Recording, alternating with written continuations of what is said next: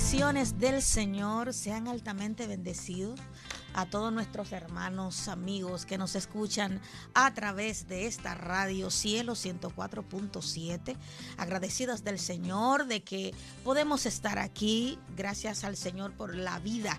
Muchas veces nosotros nos afanamos tanto meditando y pensando en todo lo que no tenemos y perdemos de vista todo aquello que sí tenemos.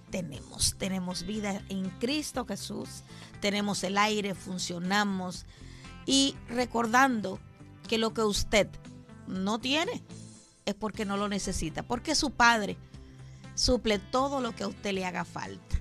Así que confiemos, dejemos el afán de tener y enfoquémonos en el ser. Así que damos gracias al Señor que podemos eh, estar por aquí a través de Cielo 104.7 FM y agradecidos del Señor para tener hoy la oportunidad de compartir con ustedes a través de esta radio la palabra del Señor. Muchos eh, que han pensado incluso eh, sobre nuestras amigas y compañeras que realmente ay, están perdidas, pero ellas están bien, ellas están bien y en el nombre del Señor, en la medida que el Señor les permite, estarán por aquí eh, más adelante. Bendito el nombre del Señor. Eh, en el día de hoy quisiera hablar con ustedes.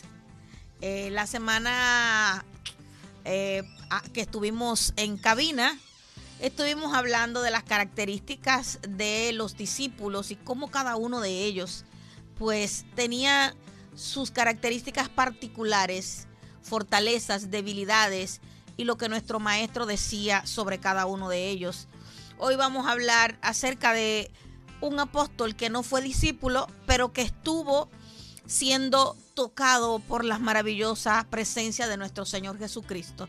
Hoy vamos a hablar en Segunda de Corintios capítulo 2 y vamos a leer específicamente el versículo 5, 6 y 7.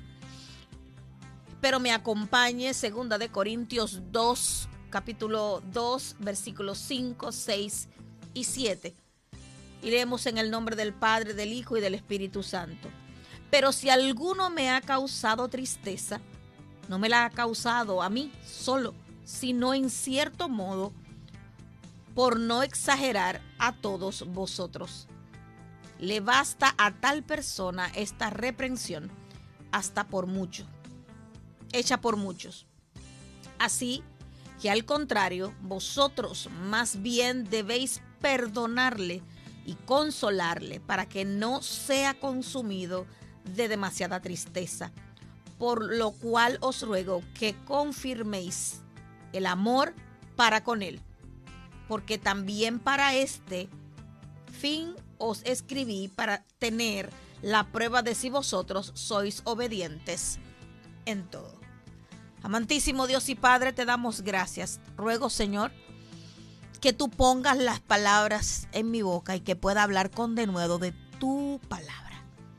Ellas producen vida, son vida en abundancia para aquellos que las reciben y viven por ella. Gracias Señor, porque sé que me escuchas en el poderoso nombre de Jesús. Amén y amén. Este capítulo 2 del libro de Segunda de Corintios eh, comienza hablando acerca de cómo Pablo se dirigía a los corintos estableciendo en ellos un, lazo y diciéndoles lo mucho que le estaba preocupado ¿eh? por las situaciones que se habían dado eh, anteriormente mientras estuvo de visita con ellos. Entonces, por esa razón, este capítulo comienza de una manera muy particular. Bendito el nombre del Señor. En el inicio del capítulo, el título del capítulo es Las estrategias de Satanás y la victoria de Jesús. Y dice, esto pues determiné para conmigo no ir otra vez a vosotros con tristeza, porque si yo os entristezco, ¿quién será luego el que me alegre, sino aquel a quien yo entristecí? Este escenario que se estaba dando en la iglesia de Corinto tenía que ver con que la visita anterior del apóstol eh, hacia esta iglesia estuvo cargada de corrección, estuvo cargada de reprimenda por acciones y situaciones que se estuvieron dando con los hermanos de Corinto. Por tal razón, Pablo usó la corrección como el medio para amonestar a los hermanos de la iglesia de Corintios. Entonces, eh, él llevaba a cabo una línea de pensamientos que venía desde el capítulo 1, la cual tenía la intención de aclarar el por qué algunas cosas habían sucedido y que él dijo que estaría con ellos y decidió no ir. Algunos de entre ellos eh, criticaron a Pablo diciendo que no era digno de confianza porque había dicho que iba a visitarlos y luego no fue. Y es por esto que Pablo les escribe de esta manera. Así que cuando usted ve este capítulo que comienza un tanto extraño, es precisamente por lo que estaba sucediendo. Eh, ellos utilizaron eh, el cambio de planes de Pablo para decir que él no era confiable, que él no era fiable, que no era digno de confianza y que ellos no debían hacer caso a lo que él estaba diciendo. Entonces, eh, Pablo le dice y les explica que había muchas razones por las cuales él había decidido eh, no ir y mejor escribir. Y esto habla de un nivel de prudencia, de conocimiento y de tacto que tenía el apóstol. Y él decía que eh, en el capítulo 1, versículo 23, él les explicaba el por qué no había decidido ir a visitarlos. Muchas veces nosotros tenemos que saber cuándo necesitamos hablar, cuándo necesitamos amar, cuándo necesitamos pasar la mano, cuándo necesitamos amonestar, porque muchas de las ocasiones queremos amonestar en tiempos en donde la amonestación no va a ser efectiva y no va a causar el efecto de transformación y de positivismo que necesitamos que ocurra en esa persona. Cuando hablo de positivismo no estoy hablando de la corriente, sino del efecto positivo sobre la conducta de alguien. ¿eh? Entonces, él le sigue diciendo, eh, no ir a vosotros con tristeza, eh, es que esta visita eh, que él había tenido había traído confrontaciones serias en la que Pablo tuvo que sentarse con ellos y decirle, miren, ustedes están actuando de manera incorrecta. Así que el determinar que no haría, no causaría más tristeza, que no iba a provocarles tristeza, en el lugar de ir, decidió escribir y debido a los escándalos que había entre ellos, entre los corintos, lo que se estaba dando allí dentro. Recordemos que Corinto era una iglesia, ¿eh? una de estas nuevas iglesias que se habían levantado, en donde habían conflicto de quién era el mayor, de quién sabía más, quién hablaba más lengua, quién manejaba más la espiritualidad. Y todo esto trajo como consecuencia que Pablo tuviera que corregir a la iglesia. Entonces el escritor Clark dice, y por lo tanto determinó no verlos hasta que tuviera una razón para creer que esos males habían terminado. Pablo decidió, yo los amonesté, le di corrección y hasta que ustedes determinen terminar con este tipo de conducta que no obedece a aquellos que han nacido de nuevo, yo no los voy a visitar porque tendré que volverlos a reprender. Este nivel de prudencia es importante. Los líderes, los apóstoles, los profetas, los maestros, los pastores, tienen una visión como parte de los ministerios que hacen crecer el cuerpo de Cristo. Y es saber cómo amonestar. Y cómo amonestar apegados y aferrados a las escrituras. Y otra parte que surge en, este, en esta primera parte, capítulo, versículo 1 y 2 del capítulo 2 de Segunda de Corintios, es que dice, porque si yo os entristezco, ¿quién será luego el que me alegre? Pablo también sabía que otra tristeza, visitar a los corintios, esto iba a traer otros conflictos y otras situaciones que iban a exponer a esta iglesia a un pecado de murmuración, a un pecado de duda, a un pecado posible de desvío de la fe. Y Pablo decide, no voy a ir a visitarlos, voy a cambiar de planes. Yo tenía planificado ir, pero no voy a ir. Así que eh, al parecer Pablo pensó que sería mejor darle a los corintios un poco de espacio para que digerieran, lidiaran con la corrección que habían recibido anteriormente. Eh, Pablo no quería volver a reprenderlos hasta que ellos pudieran entender, o sea, reprenderlos nueva vez sin haber digerido la corrección primaria era provocar molestia. Muchas veces nosotros vivimos corrigiendo de manera constante cuando la primera corrección todavía no se ha asimilado. Y esto me lleva a pensar en el proceso de aprendizaje. Cuando nosotros estamos enseñando algo, necesitamos primero hacer que la gente comprenda y entienda lo que se le está enseñando para luego proceder a lo siguiente de enseñar algo nuevo no se puede enseñar algo que no se ha procesado, que no se entiende, que no se asimila, que no se ha captado y enseñar algo nuevo. No es procedente, no es lo que es pedagógicamente correcto. Así que Pablo decide, no voy a hacer más correcciones, voy a darles espacio y tiempo para que puedan digerir lo que se les acaba de enseñar. Entonces, eh, ya que era el corazón de Pablo, él sabía que otra visita iba a provocar mayores situaciones y por eso que en el capítulo 2 les dice, el capítulo 2, versículo 3 y 4 dice, en lugar de una segunda visita, voy a escribir. Y esto mismo os escribí para que cuando llegue no tenga tristeza de parte de aquellos de quienes me debiera producir gozo confiando en vosotros, todos, todos, que mi gozo es el de vosotros, porque la mucha tribulación y angustia del corazón os escribí con muchas, muchas alegrías, no para que fueseis contristados, sino para que supieseis cuán grande amor es el que os tengo. Cuando Pablo escribe, pese a que está escribiendo y diciendo, decidí no ir a ustedes porque sé que todavía no han asimilado, no han procesado la enseñanza que yo les di, decido mejor escribirles. Pero les escribe haciéndole la advertencia, les escribo porque los amo. Esto me dice que nosotros necesitamos al momento de tener correcciones, hablar con alguien, guiar a alguien, presentar de alguna manera una corrección, utilizar como herramienta primordial el amor. No el estar por encima, no el saber más que la otra persona, no avergonzando, sino que podamos hacerlo en el amor. Este amor que cubre multitud de faltas, este amor que es capaz de guardar a aquel que está caminando de forma desviada.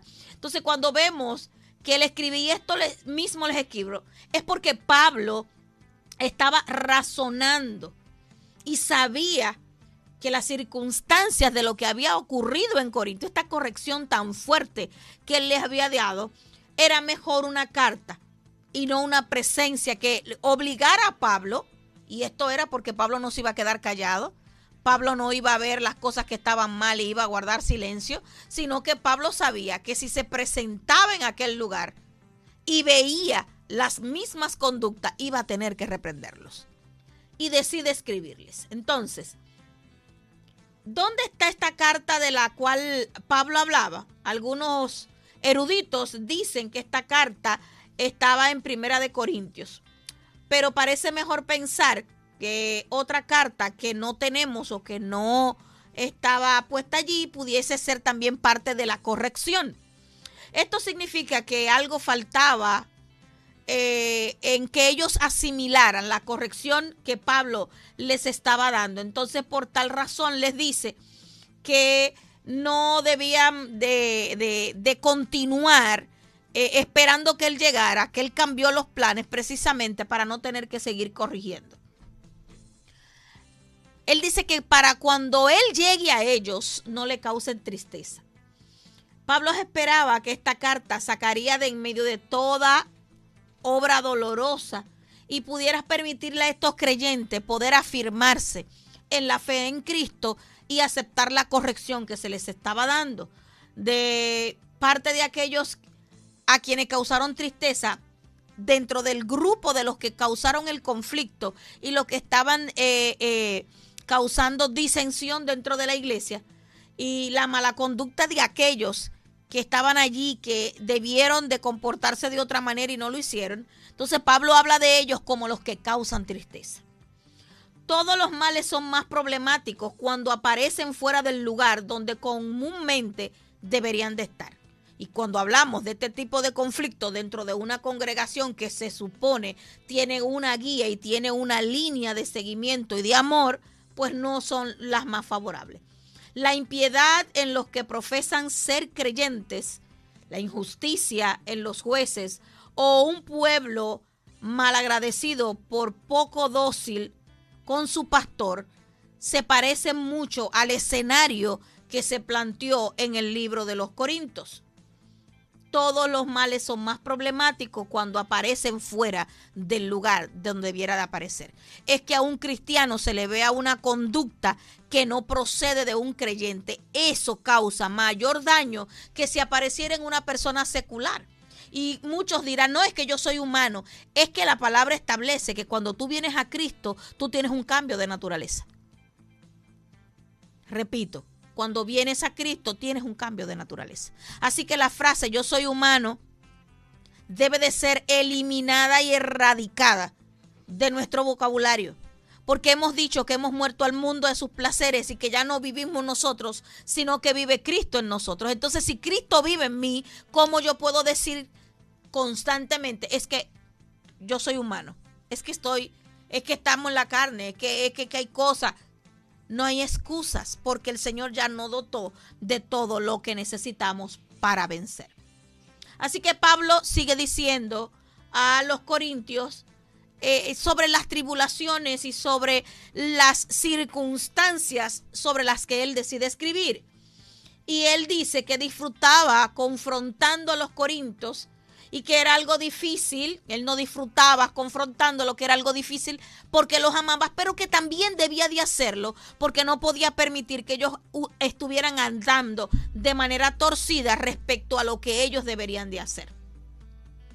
Dice que con muchas lágrimas lo había hecho y que lo hacía por el grande amor que les tenía. Eh, Tomar esto con madurez significaría que ellos iban a recibir la carta de Pablo entendiendo que era lo mejor, que ellos que él le diera espacio para aprender sobre la corrección que les había dado, pero ellos no lo vieron así, lo vieron como si a Pablo le faltase palabra y carácter.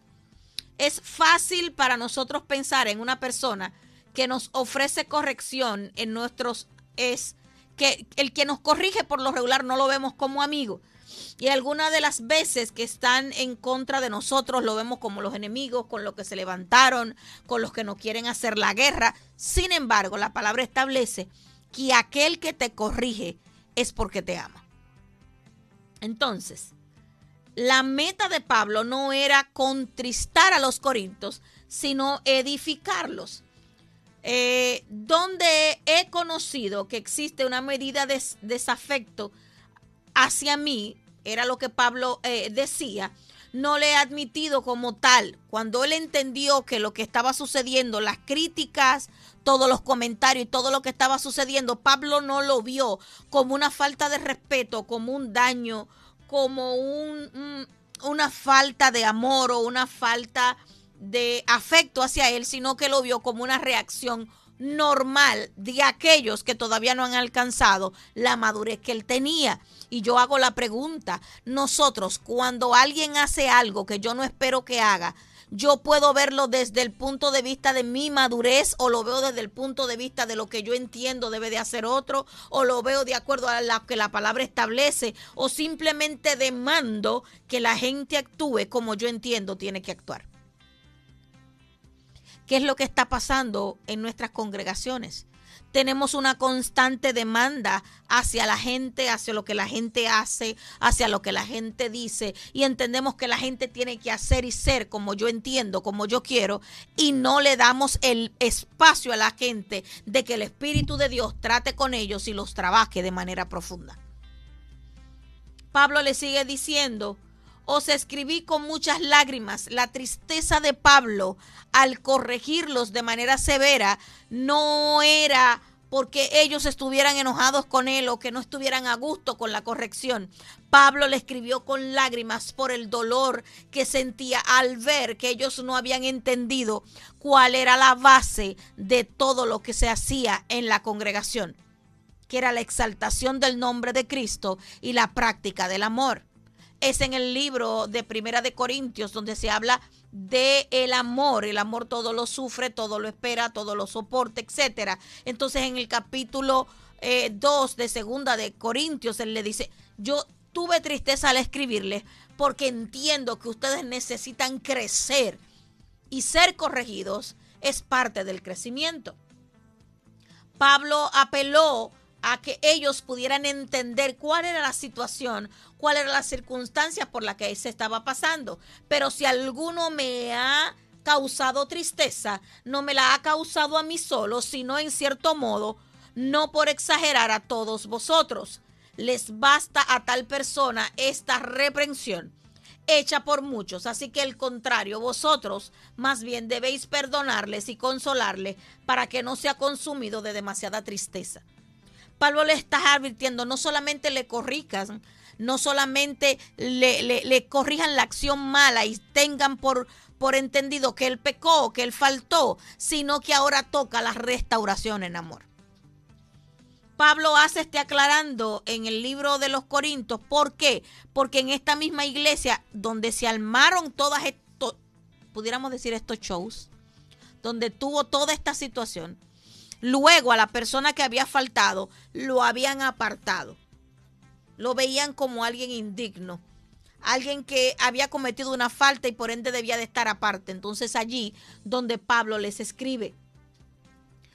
Pablo mostraba una verdadera sabiduría y compasión pastoral. Él se refiere a una persona en específico entre los corintios que había cometido una falta grave, pero no nombra. Ojo aquí, sabía quién era, hablaba de la persona, pero no daba nombre, cuidando la imagen y el testimonio de aquella persona que faltó. Hoy por hoy muchos dirían, yo no voy a cubrirlo porque pecó, que, que, que pase por su proceso, que le dé vergüenza. Sin embargo, Pablo, el apóstol, no mencionó el nombre de la persona a la que estaba haciendo referencia. ¿Cuántas veces nosotros hemos tenido que corregir a alguien? ¿Alguien ha cometido alguna falta? Y comentamos el nombre, comentamos la acción, levantamos comentarios acerca de esta persona y dañamos a esta persona que puede haber tenido un arrepentimiento genuino, pero no alcanzamos la práctica del amor para restaurar a esta persona que faltó. Entonces, ciertamente, Pablo eh, debía hablar eh, de lo que estaba sucediendo. Pablo sabía quién era. Pablo conocía a la persona, pero Pablo decide no comentar y dice que esta persona probablemente eh, estuviera, eh, fuera la persona de Primera de Corintios capítulo 5, eh, y ahí Pablo dice tal persona, ni siquiera en el medio de la situación Pablo pronuncia el nombre, sino que dice tal persona, indicando de alguna manera que esta persona está allí, todo el mundo sabe quién es, pero que no hay que enfatizar el nombre. Algunos comentaristas están en acuerdo y piensan que Pablo habló de, de otro hombre. Ellos creen que este hombre pecó insultando a Pablo durante su dolorosa visita a los Corintios.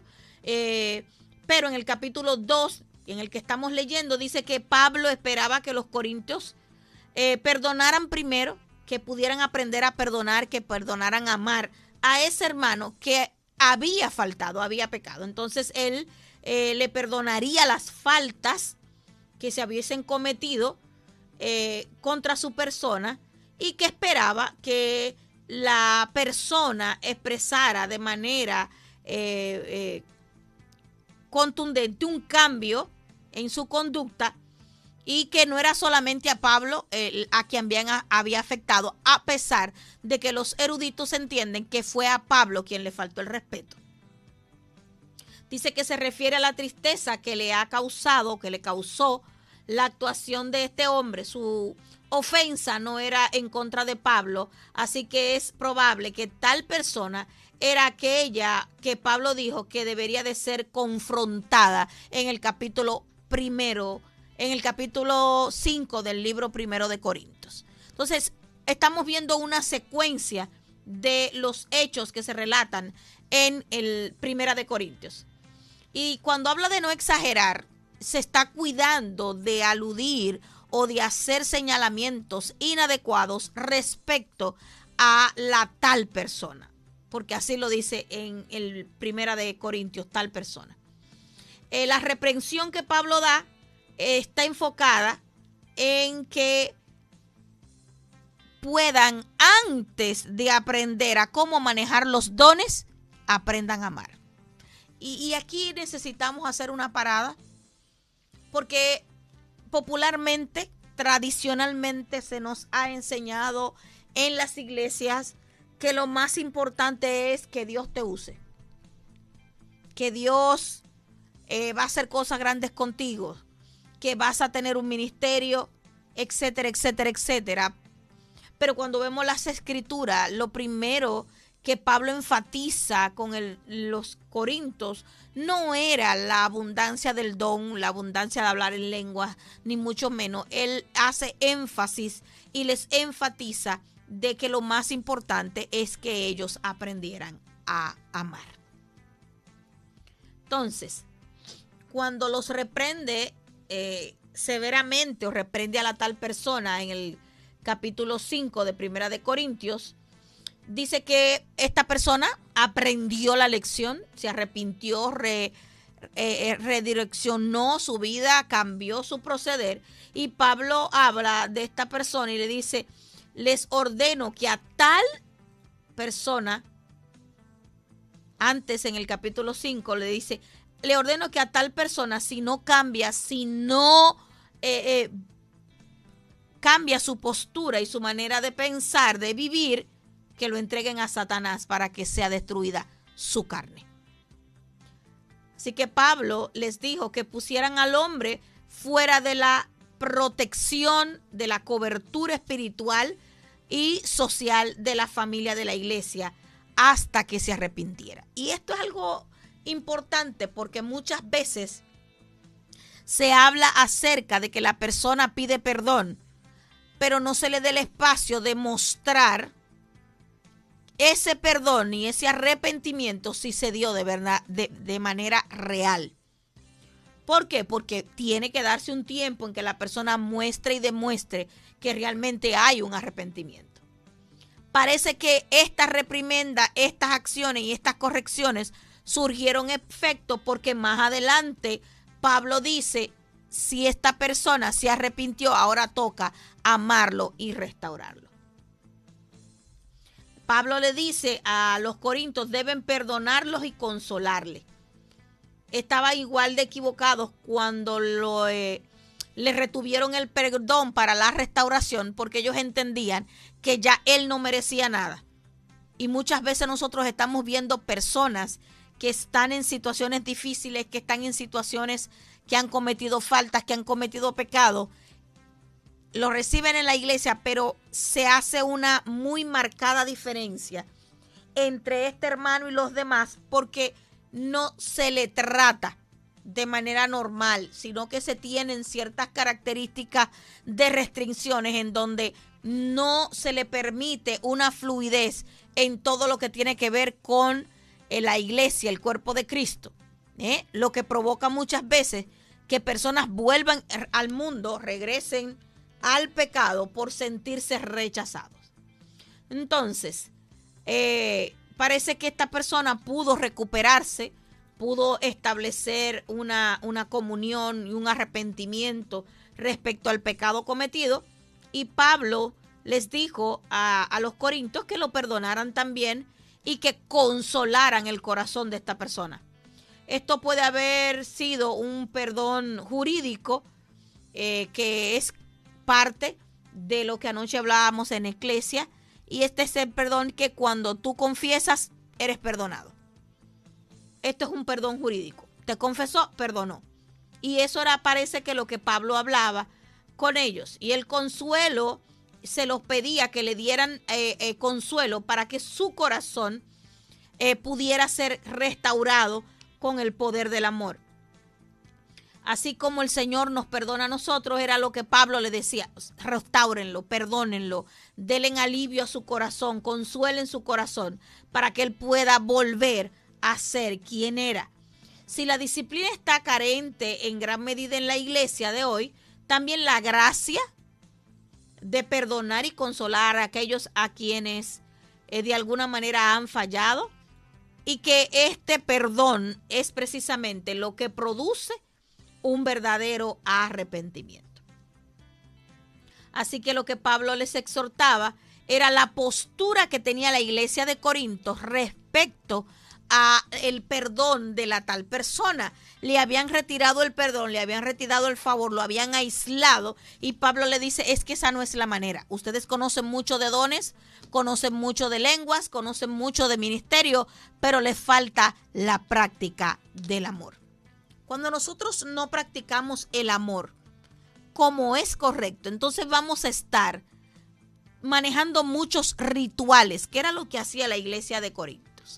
Manejaba muchos rituales, podían pasarse horas hablando en lengua, pero al momento de demostrar amor y compasión por alguien no eran capaces.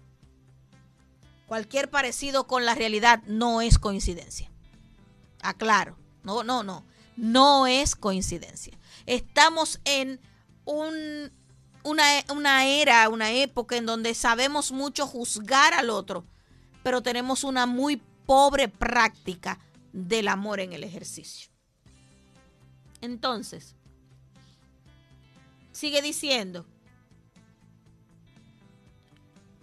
eh, hay un comentario de este versículo que dice que un hombre que llora por su pecado y luego que se goza por dicho lamento, la tristeza por el pecado, si es excesiva al punto de incapacitarnos para, para el desempeño de nuestros deberes, es una tristeza pecaminosa, aunque sea por el pecado.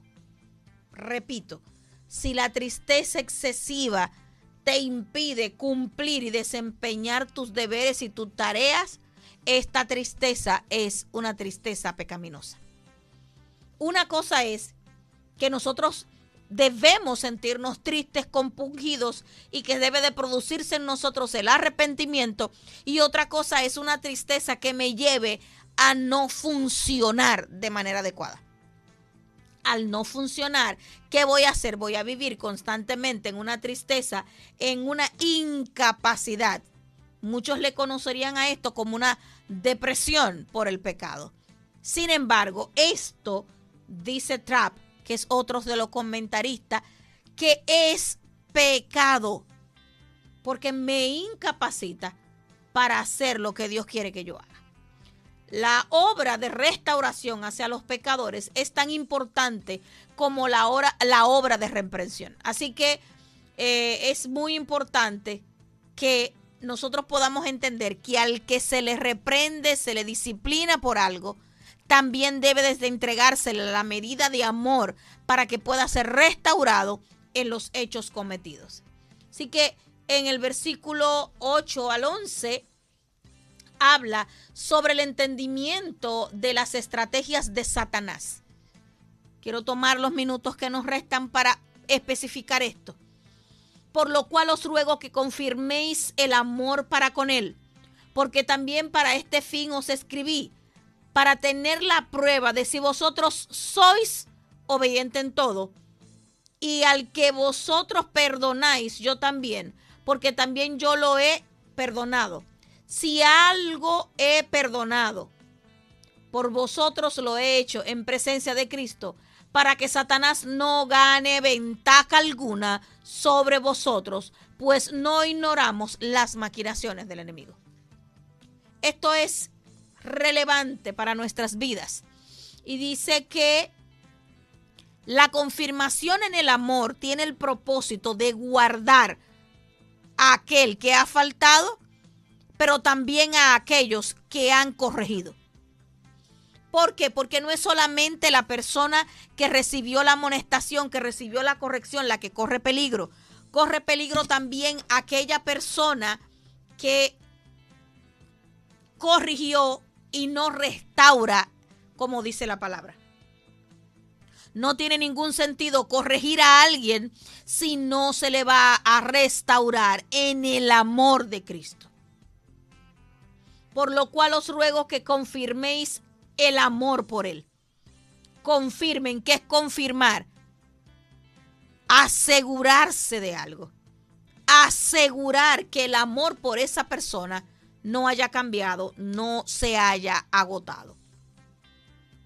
El tal, que era el hombre del que habla Pablo y el que había cometido pecado, parecía que cuando lo reprendieron, eh, eh, constantemente estuvo dando eh, señales de que estaba muy triste y que era necesario que se le entregara un amor, restauración y sanidad. Así que los corintios necesitaban confirmar el amor por esta persona. El hecho de que alguien peque no debe hacer que yo lo ame menos. Atención el amar menos es retirarle el favor y la gracia a alguien cuando no cumple con los estándares que yo entiendo debe cumplir. ¿Y por qué digo que yo entiendo? Hablando como en primera persona, porque nuestro Señor a las personas que cometen falta, ¿qué hace? Los restaura, los perdona y echa su pecado al fondo del mar. Sin embargo, nosotros los humanos, cuando alguien falla, cuando alguien peca, cuando alguien no cumple conmigo de la manera que yo entiendo, ¿yo qué hago? Lo saco de mi reino. Bendito el nombre del Señor. Pablo le hablaba para tener la prueba de si vosotros sois obedientes en todo. Así que cuando Pablo le habla, está probando el nivel de obediencia de esta iglesia. Está probando el nivel de obediencia de los corintios acerca de las instrucciones que Pablo había dado. Pablo quería que los corintios fueran obedientes en todo y sería más fácil para ellos ser obedientes cuando les pidió que fueran duros. Entonces él estaba haciendo esta comparación. Ellos pueden ser duros pero no pueden amar. Y eso pasa con nosotros. A veces nos encontramos en una situación en donde yo puedo ser muy severo con alguien al corregir y trazarle líneas, pero cuando tengo que amar a esa persona, cuando tengo que restaurarlo, cuando tengo que guiarlo, no me es fácil. Y hay gente que son especialistas ¿eh? en tratar con la gente de manera severa. Pero el momento que hay que pasar la mano, restaurar, estar allí, ser soporte, no son capaces. Así que Pablo le dice, si ustedes lo perdonan, yo lo he perdonado. Pero necesitan hacerlo en amor. Bendito el nombre del Señor. Pablo en alguna manera, eh, de manera directa o indirecta, Pablo esperaba que los corintios tomaran el liderazgo al mostrarle al hombre perdón y restauración. Sumamente importante. Aún así la iglesia debe de tratar a alguien como un incrédulo en alguna disciplina es porque muchas veces la conducta humana se desvía tanto que hay personas que pueden estar en la iglesia y cometer pecados tan fuera de la línea del espíritu que se puede llegar incluso a dudar de que esa persona en algún momento pudo estar eh, en Cristo o haber confesado a Cristo. No hay inconsistencia. Si tu hermano peca contra ti, repréndele y perdónale. Lucas 17:3. Entonces, esta advertencia hacia los corintios era para que el enemigo no ganara ventaja sobre ellos. Fíjese que Pablo no le dice, perdonen a su hermano, al tal, perdónenlo, para que ustedes sean más santos, más puros y más buenos. Le dice, perdónenlo y restáurenle en amor para que Satanás no gane ventaja. Pareciera que cuando nosotros no perdonamos a la manera de Dios, el enemigo comienza a ganar terreno en nuestras vidas. Bendito el nombre del Señor. Entonces, ese estatuto comerciante codicioso, supasangre, así describe eh, eh, uno de los escritores de los comentarios bíblicos a Satanás como un comerciante codicioso chupasangre, el que no devora las casas de la viuda, sino la mayor parte de las almas de los hombres. ¿Por qué lo describe así? Porque el enemigo es un oportunista. Bendito el nombre del Señor. Y dice que no deben permitir que el enemigo gane ventaja. Las antiguas palabras griegas de pleone, pleonequeto, pleoneteo, así es como se pronuncia, es utilizada en en cuatro otros pasajes para reflejar esta advertencia. En Primera de Tesalonicenses 4:6 dice, tiene la idea de Charles hacerle trampa a alguien con algo que le pertenece.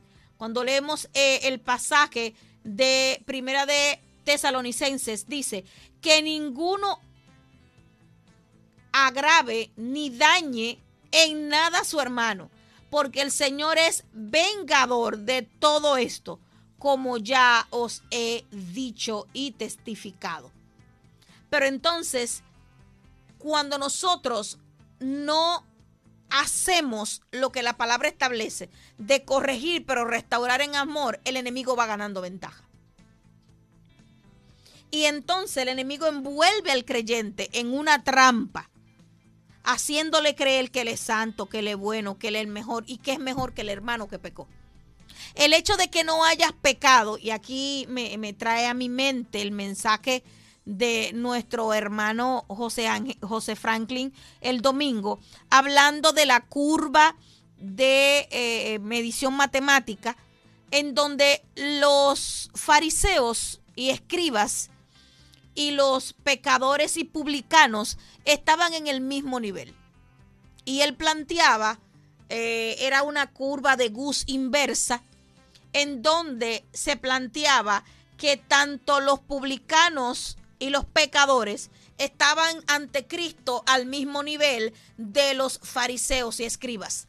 ¿Por qué? Porque en Cristo Jesús el pecado no tiene un rango, pecado es pecado. Así que tú puedes estar dentro de la iglesia y no haber cometido un pecado de fornicación o de adulterio, pero tener un problema de lengua, de murmuración, de crítica interna, de falta de perdón y estar en la misma escala de aquel que cometió pecado en el cuerpo.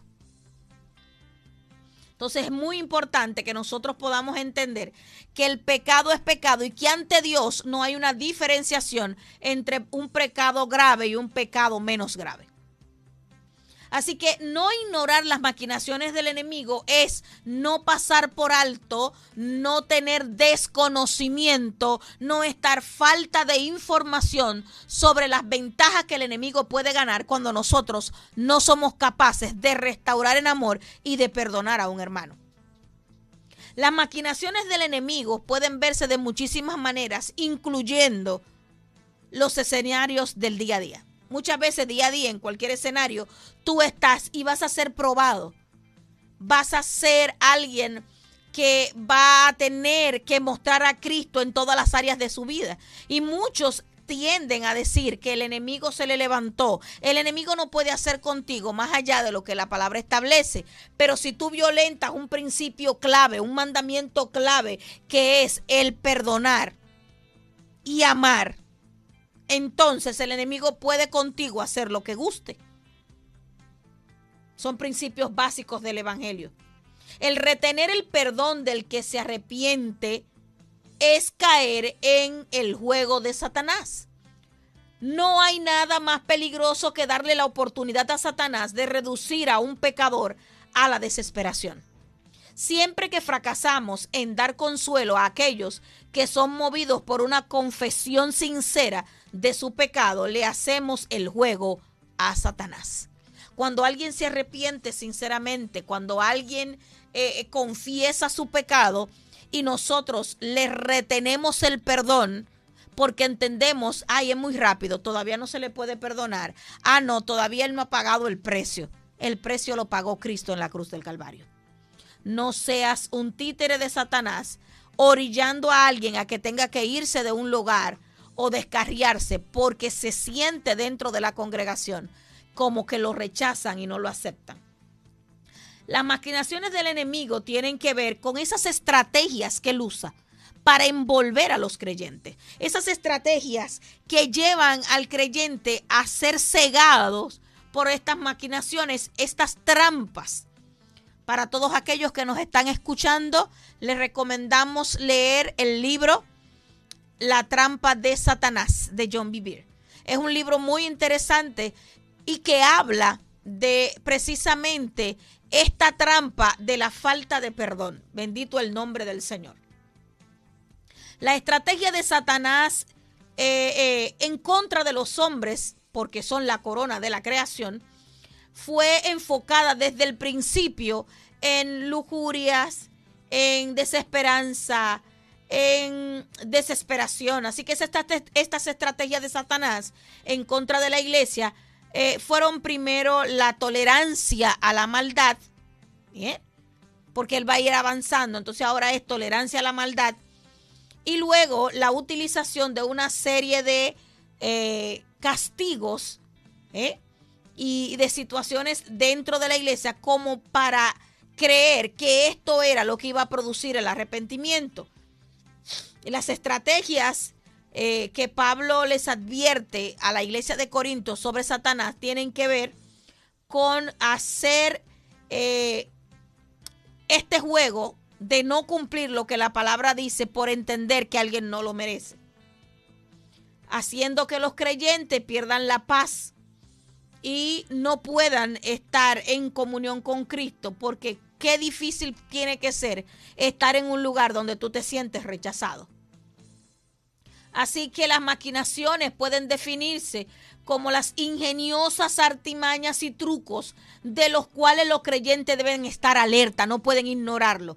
Y que lo que están sin advertencia, que no están pendientes eh, a estas maquinaciones que tienen que ver con llevarte a estar dentro de la congregación, pero sin cumplir lo que la palabra de Dios establece.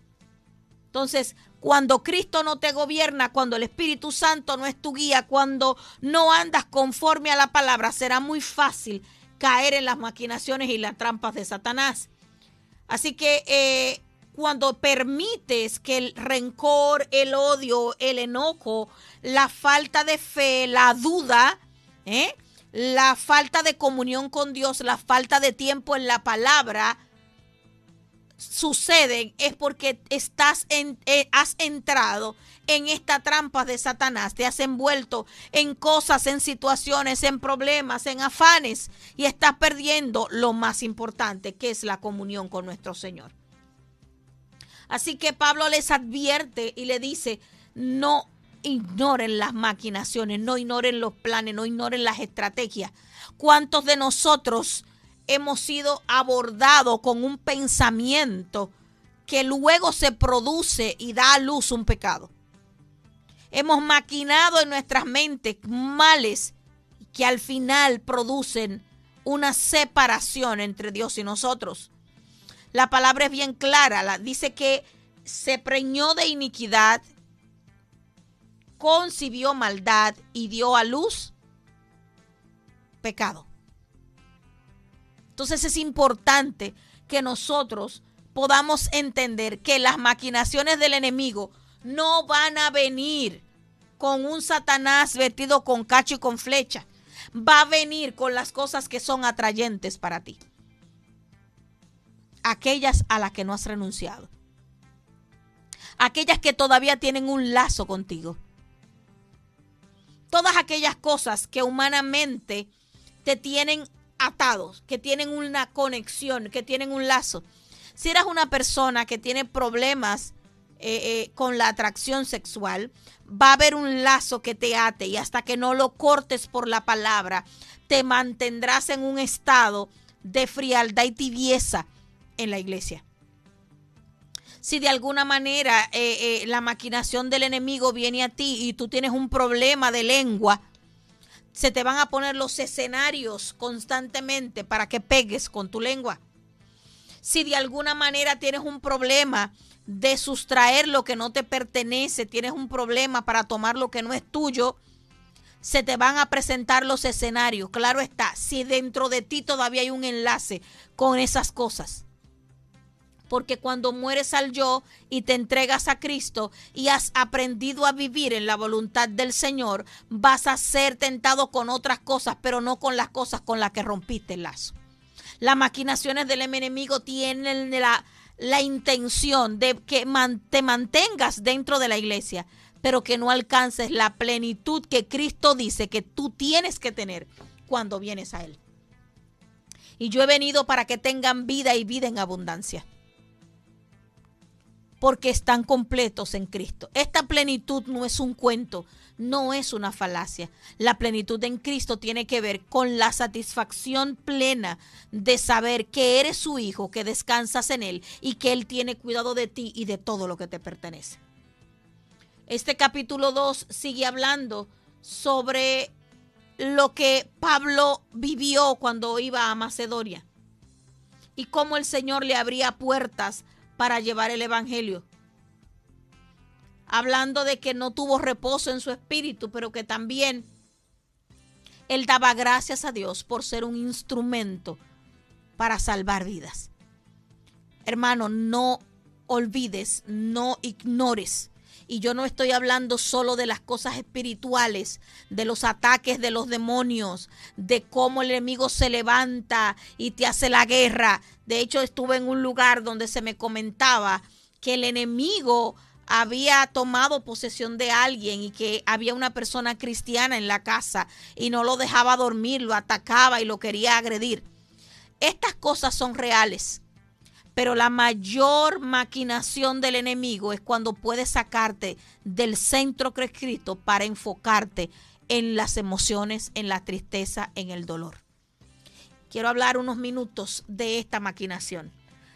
Una de las maquinaciones mayores que tiene el enemigo es sacarte del centro que es Cristo y llevarte a pensar en el dolor, en las emociones, en la tristeza, en lo que te hace falta, en lo que no tienes, en que se me está quedando el, eh, se me está pasando el tiempo y me voy a quedar jamona, en que no tengo dinero, en que yo quiero una casa y no le he podido, o sea, sacarte del centro que es Cristo, que es la plenitud de todo lo que tú necesitas, para ponerte a pensar en cosas vanas y, y superfluas. Recuerda la última crisis que tuviste, cómo comenzó comenzó por tus pensamientos, comenzó en la manera en la que pensabas, comenzó por lo que pensabas. Cuando tu pensamiento se mantiene en Cristo y su palabra, tu vida será transformada. Cuando te mantienes pensando en la bondad de Dios, en todo lo que Él te ha permitido tener, en todo lo que Él te suple cada día, en su gracia y favor, y cómo te amó sin merecerlo y murió por ti en la cruz del Calvario, tus pensamientos estarán guiando tus acciones y será Cristo el centro de tu vida. No ignoremos las maquinaciones del enemigo. No ignoremos que el plan de Satanás es dividir y destruir, traer confusión, es necesario que tú puedas entender que las maquinaciones del enemigo están ahí para desenfocarte del centro de tu vida que debe ser Cristo. Que el Señor les bendiga. Hasta la próxima.